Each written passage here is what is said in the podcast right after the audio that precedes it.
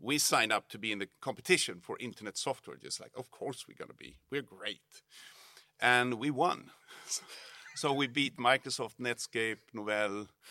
Uh, Amazing story. and, and everyone's Sun Microsystem, and, and the guy congratulated me. Go up when I go off stage. It was Leif Pagrotsky, the guy who almost killed us. So he took my hand and said, "Congratulations!" And I just hold his hand and said, "We need to talk."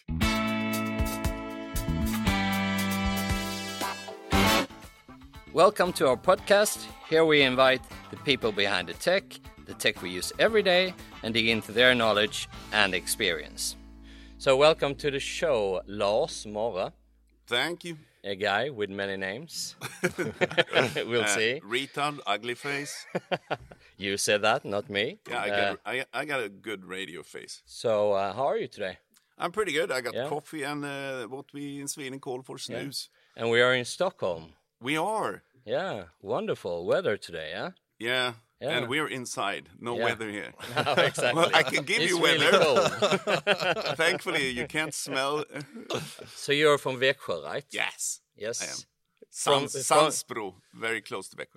And then you went to Teknikum, and Yes. and that's a technology school Yeah. in Växjö. Yeah, I was supposed to do four years. You, you could do four years. I did the three mandatory years, and then I went hitchhiking.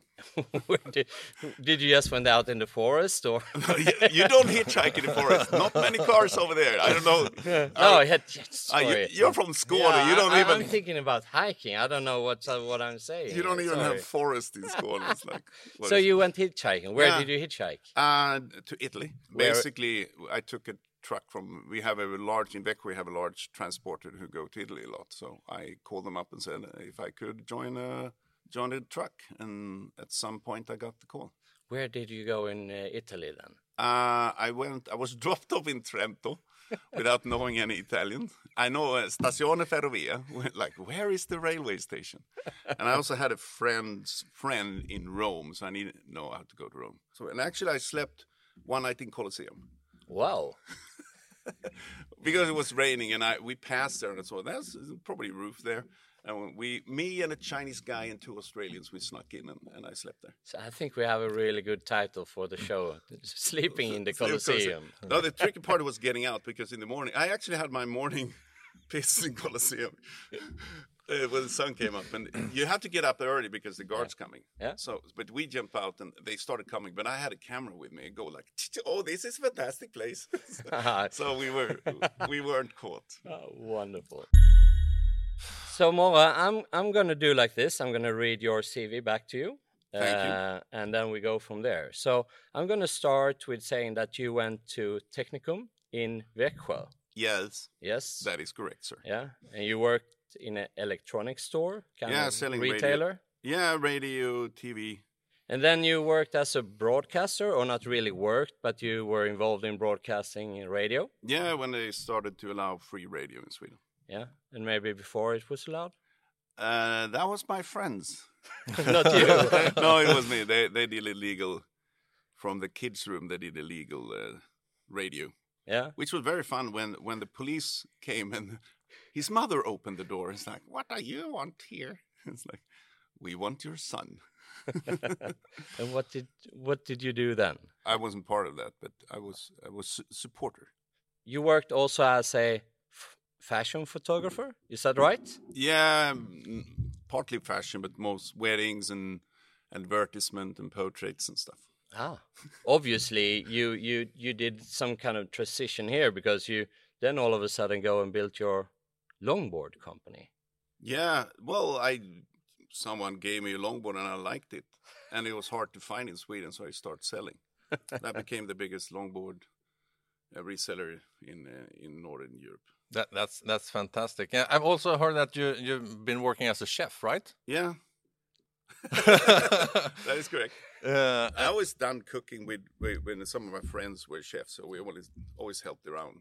And I got a call someday. Hey, we one one guy is sick, so and that in combination with uh, um, uh, TV. So you've been part, like my mother, like uh, half past seven at my place. You've been uh, in that show, right? yeah, dinner at my place. Yeah, dinner at my place. Yeah, yeah. Yeah, I wasn't that. I was I was called out by a friend. You know when you get a call, it's like, "Hey, are you Mr. Lars Mårelius?" And it's like, "Oh, who who is this salesperson? What they gonna sell?" And they, "No, they're not selling. They're buying me." So I was I was named by a friend like he can cook. He should be there. And uh, and I had to call around because I don't watch Swedish TV, not even back then. So I had to call around friend, what is this thing? Should I be in it? And they and everyone go, yeah, do it. So I did. Ah, fantastic. And then you've been basically, so including everything, 29 years in the IT industry or something like that? Yeah, pretty much. Bought my first computer in 1990. So, you know, reading your CV like this, it feels like it has five different ones, right? but technology is the red thread. Yeah, I guess. I don't know. I, I don't. I don't think it's it's a thread in it.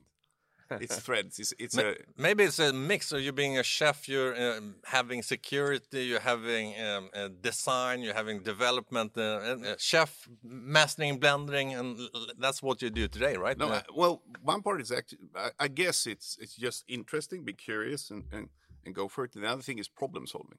I mean, what I do with IT security and what I do is finding a recipe or you know or or taking a picture is like you have a blank slate. You have no idea what you need to do and you need to find where is the picture. And that's kind of that's pattern recognition is probably useful in architecture because it's like find a way because if you can draw things on a whiteboard and other people see it goes yeah that works. You can communicate it and, and you can actually see it works. But before how do you go from nothing to a correct description of something? That's the same thing as doing a, a photo shoot We have this point here where you published, that's really interesting. Published the first website, one of the first websites in the world. Can you tell me about that? Yeah, the whole. well, it was actually the, my friends at the computer club in Linköping University, Lysator. They they started the world's world's tenth website. Only nine around when they got, got. And they basically came to me and asked like, "Hey, we're forming an internet company while studying." And like what, what year are we talking now? uh, 1994, December 94, they came to me and asked, "Can you do the boring stuff like marketing and, and economy?" Uh, so I joined them, and we were like five, and uh, we we chose to build software. So we had this uh, content management system we built, and uh, we grew a bit. We actually we actually trained the first uh, web agencies on HTML in Sweden, and I also did write the first course in psychological warfare on internet. Actually, 1995. What haven't you done? I, I, I just have, before we jump ahead to, to what you're doing today, I just have, I did a little bit of research about you and I heard a story about uh, you meeting Leif Pagrotsky in, uh, in Vegas? Las Vegas. Yeah, that's that's the short version is that we wanted things to be secure, right? So we started using open source encryption with uh, long keys, and uh, the Swedish government said, "No, you're not allowed to export that." And that's that's hard for an exporting company with software to trying to survive. So we had a big fight regarding that because Sweden interpret the the rules differently than Finland, and they were still it's is it is it really in the open domain and so on. And so they blocked me, and actually, um, Leif Pagrotsky signed a decree saying we're not allowed to export. And then we took this software. We survived because we didn't get any money on that time, and we survived. And we we put our software in, uh, bought a booth, a big booth in in uh, the biggest uh, in, fair in IT fair in in the U.S. Uh, Comdex, and we were there and we signed up to be in the competition for internet software just like of course we're going to be we're great and we won so we beat microsoft netscape novell Amazing story. Yeah, yeah. and everyone's sun microsystem and, and the guy congratulated me we go up when i go off stage it was leif pagrotsky the guy who almost killed us so he took my hand and said congratulations and i just hold his hand and said we need to talk and uh, I explained to him the importance for because US could basically listen to anything we did in Europe back then because they can have longer key. So I explained to him, and he basically said, "Okay, what should I do?" And I said, "You make it make it so it's the same rules within Europe." And he actually did that, and that's why you now can be say can can go securely to your bank with HTTPS. The S there is safe, thanks Yeah. partially thanks, Thanks to you.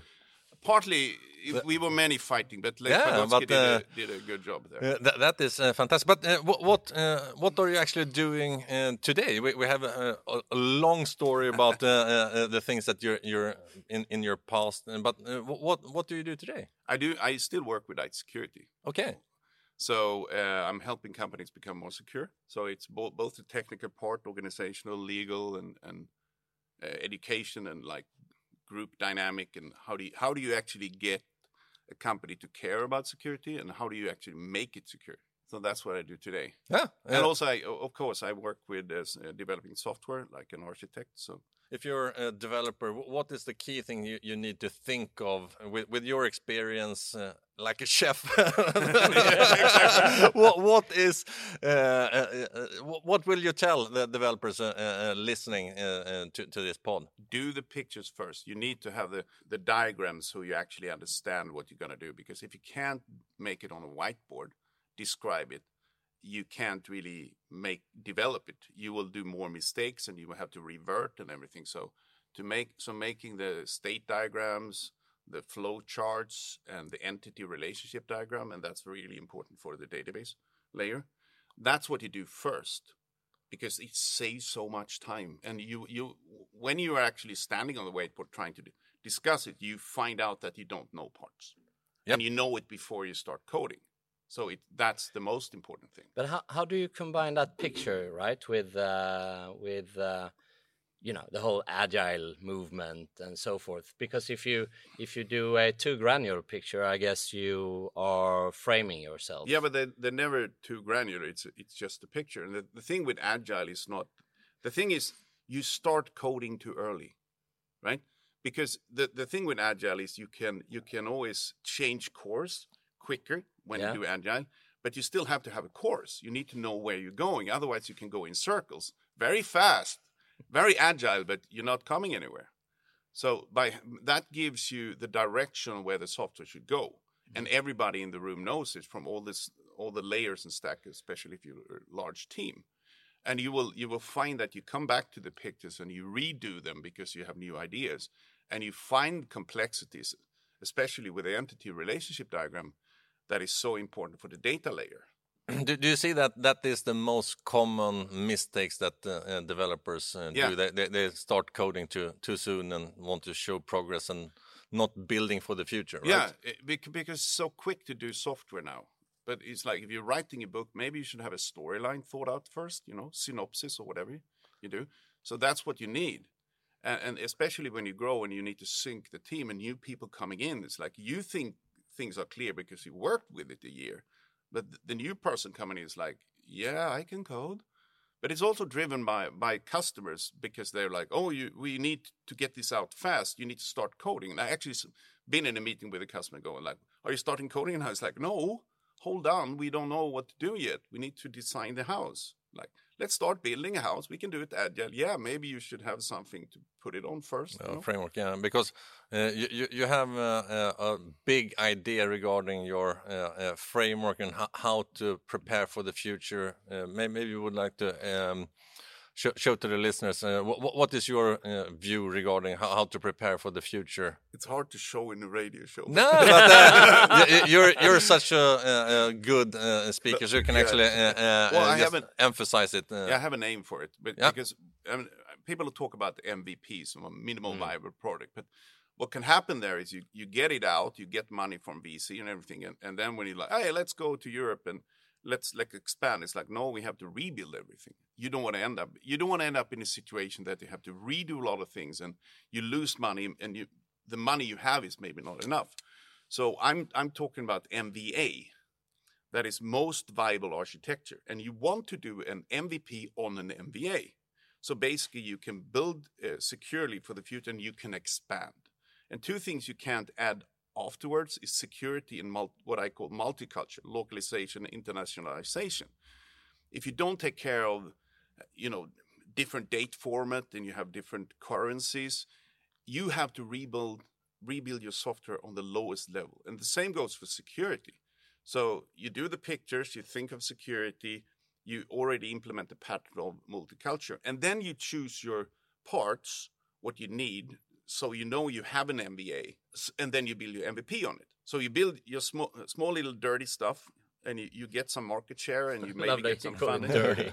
yeah, it's, it can be dirty, but at least because if you if you have the pictures, once again the diagrams, you know what you're going to do, and you yeah. can say we're not doing that, we're not doing that, but you know what you will do later, and then you know that the stuff you you built it on will support that. Otherwise, you have to change while running and having customers, which is a lock-in effect. They don't like breaking changes. If you've done the architectural work, it's easy to code as well. And actually, one of my friends who come from another side, they did this design work and showed to the customer all the flows, and they interviewed end users and customers how they want things, and that's amazing to get when you're an architect because now I see it and I know what flows you have, I know how they affect. So doing that architectural work, it's like you need to find the right people in the room to be able to do the architectural work. Coders like to code, right? Yes. And how how is that in now when we're seeing in a a picture? All of a sudden, I feel a little bit um, framed. No, they don't. So how don't. do you how do you keep that uh, creativity going with those? Well, if you're writing a book, you need once again you, you need a storyline to know what you put into the story, right? Yeah. And that's a coder because a coder is it's a creative process and it's a problem solving process, but you also need to know your goal, right? Which is the storyline. If you have total freedom, do you want total freedom? Of course, I want. Good. Huh. Now your turn. Yeah. You don't even know what you're going to talk about, No, right? Uh-huh. exactly. So by having that frame, uh, you you, prob- problem solve within that space, and that's kind of what you do when you do photography as well and do cooking. Because if they want meat, okay, what type of what type of dish do you want? I want this. Okay, now I do that dish for you, right? And photography is like, no, we want the portrait. Well, What for? It's a CV put. Okay, now we have a frame. Now you work within that frame, and that's the same thing with software. You're working with uh, startups, uh, uh, companies uh, born in the cloud, and and, and setting uh, frameworks for for them, and and helping uh, how to build, for example, on AWS, and, and because it's a lot of things makes it more complex doing it uh, with the hyperscalers than doing it uh, uh, uh, on-prem uh, as well. So maybe you would like to uh, mention something regarding that what you're doing and uh, how you take your experience in helping those kind of startups? Yeah the thing with the cloud is you have a lot of freedom. You have a lot of things to choose from which is then a danger as well right? So i know companies that failed that basically used too many moving parts in the system and it was complex very complex to work with it because they have a lot of coupling to many systems by adding another system you get more complexity right? So once again doing the work and finding the software that supports what you're going to do. Then you have the whole thing if you really want to go big and this is when you have a distributed system you get a whole different problem. So going from this what's called i say badly called monolith you, to go to microservices which is another trend but it's basically you go to distributed system. You need to rethink the way you work as a coder because when you're doing and one thing you work with asynchronously and if you compare synchronous work with asynchronous work synchronous work is like give me give me a shot of vodka, right? And then I wait for you until you hear, here's your shot of vodka. The other way is going, I send you a message, send me a shot of vodka, and then I do other stuff, and then you say, Hey, I got I got your shot here. Oh, thank you. Right? That is asynchronously. You Yep. don't wait for it. Mm. And that that is a different way of coding to start with, right?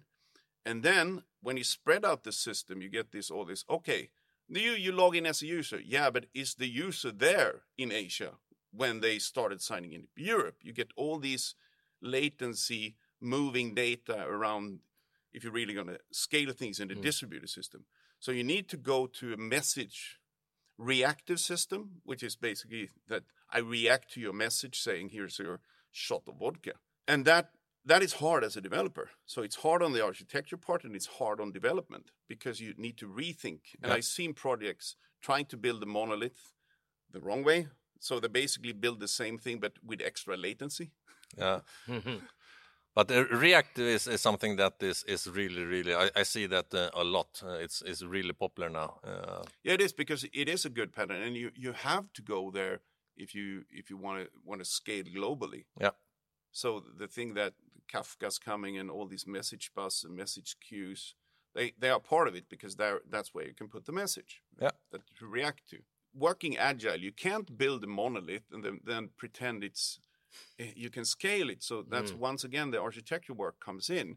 So when you when you draw your images for your system and then realize, okay, let's see what happens if you put this in Asia, Europe, in US. It's like, okay, here's the problems, right? Mm-hmm. So, so let's talk about technologies. And I know you're you're building uh, on something nowadays. What technologies are you using, and why should people use uh, those technologies that you have chosen?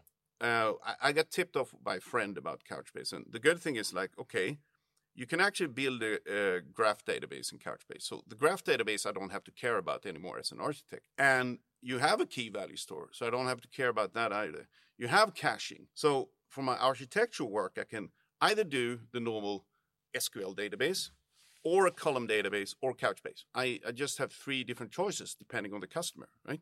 That simplify my levels of freedom. Mm. That lowers the level of freedom, but I still have freedom within, right? So that's why I ended up with Couchbase.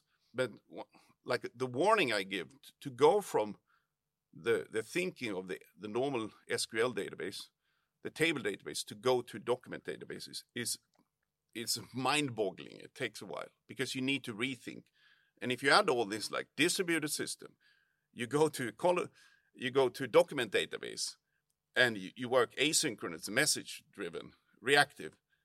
That's a lot of things you get to you have to get your head around. Yeah. But you you if you you want if you want to be future proof as a developer or architect, you have to go there. If I would be a new venturing into development, uh, in as a developer. What three advice do you have for me? First of all, understand that any operational part you can always Google. And operational means how do I do this? Write this line of code, or you can AI now, right? Mm. But the other levels, tactical and strategic, you cannot. And and that is part like how do I build a good team? How do I solve problem? What is a good architecture uh, for what I'm supposed to do? That you need to put time in. And also once again these images learn the basic how to be able to describe what you're going to do. Go big think big right? And draw it out and then you scale it down. So have that bigger picture yeah. and being scaling up scaling down. Yeah. Number two? Uh, multicultural and security you cannot add afterwards. And multicultural is like if you don't take care of right to left languages which which affects every layer in your code, the, the data layer, the application layer, and the front end, especially the front end, and like to take care of, of different currencies and and date formats and calendars starting on a Friday. Whoever knew that, right? Yeah. uh, that is very important to understand. That is hard. And and whoever says no, no, we have UTF-8, that's easy. It's like no, it's hard. It's I spent 15 years and I haven't solved all the problems, right? and the security part is also one thing is if you don't take care of that that's that should always be present because it, it if you don't add it in the beginning you need to remake things and you lose money or you get killed by someone taking over your whole stuff and nobody trusts you anymore. And that's bad for a startup. Yeah. So that's two and three right? Yeah.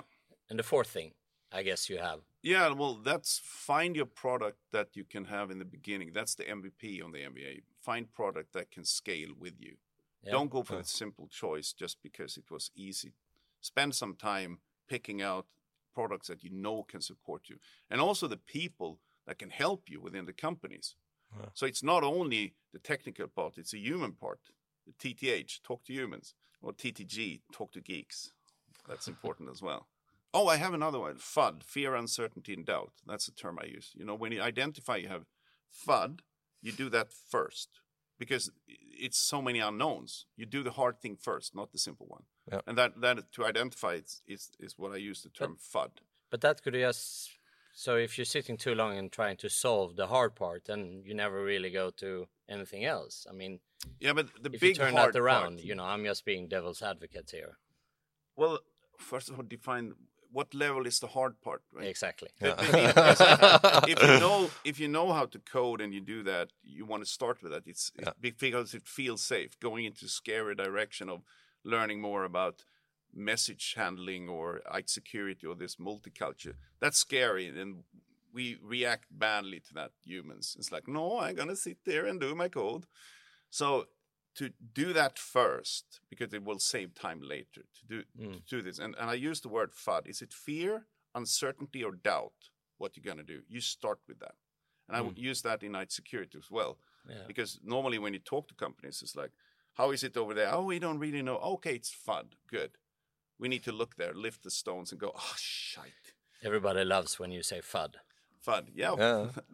So, so I have a, you know, coming from security guy, uh, I have a, my last questions for today. okay, for today. yeah, in this show, maybe I should say. Um, so, let's say that you were a hacker. Uh, you were sitting there hacking a system, being a chef or a former chef. I don't know how to. I'm gonna cook on Monday. So yeah. So, what do you have on your table next to you while hacking away? snus and coffee. Snus and coffee. That's the thing.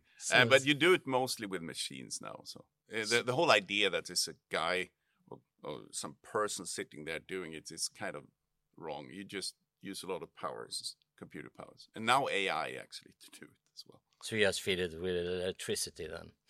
Yeah, basically. But I mean, they're even professional. You have some specific groups that targeting to open up the doors, and then they sell that door to another who goes in and breach it. Yeah. It's like it's a market. Uh, fa- fantastic! It's uh, it's been a really really pleasure uh, having uh, you uh, here. H- how was the feeling doing the, this podcast? I don't know, warm. No, it's it's. I I hope at least two people listen to it and and and get some advice for it. Yeah, perfect. And then uh, I would Thank just so would like to thank you and um, um, looking forward to, to work with you uh, uh, off uh, uh, podcast as well. Uh, thank you very much. Thank you. Thank you.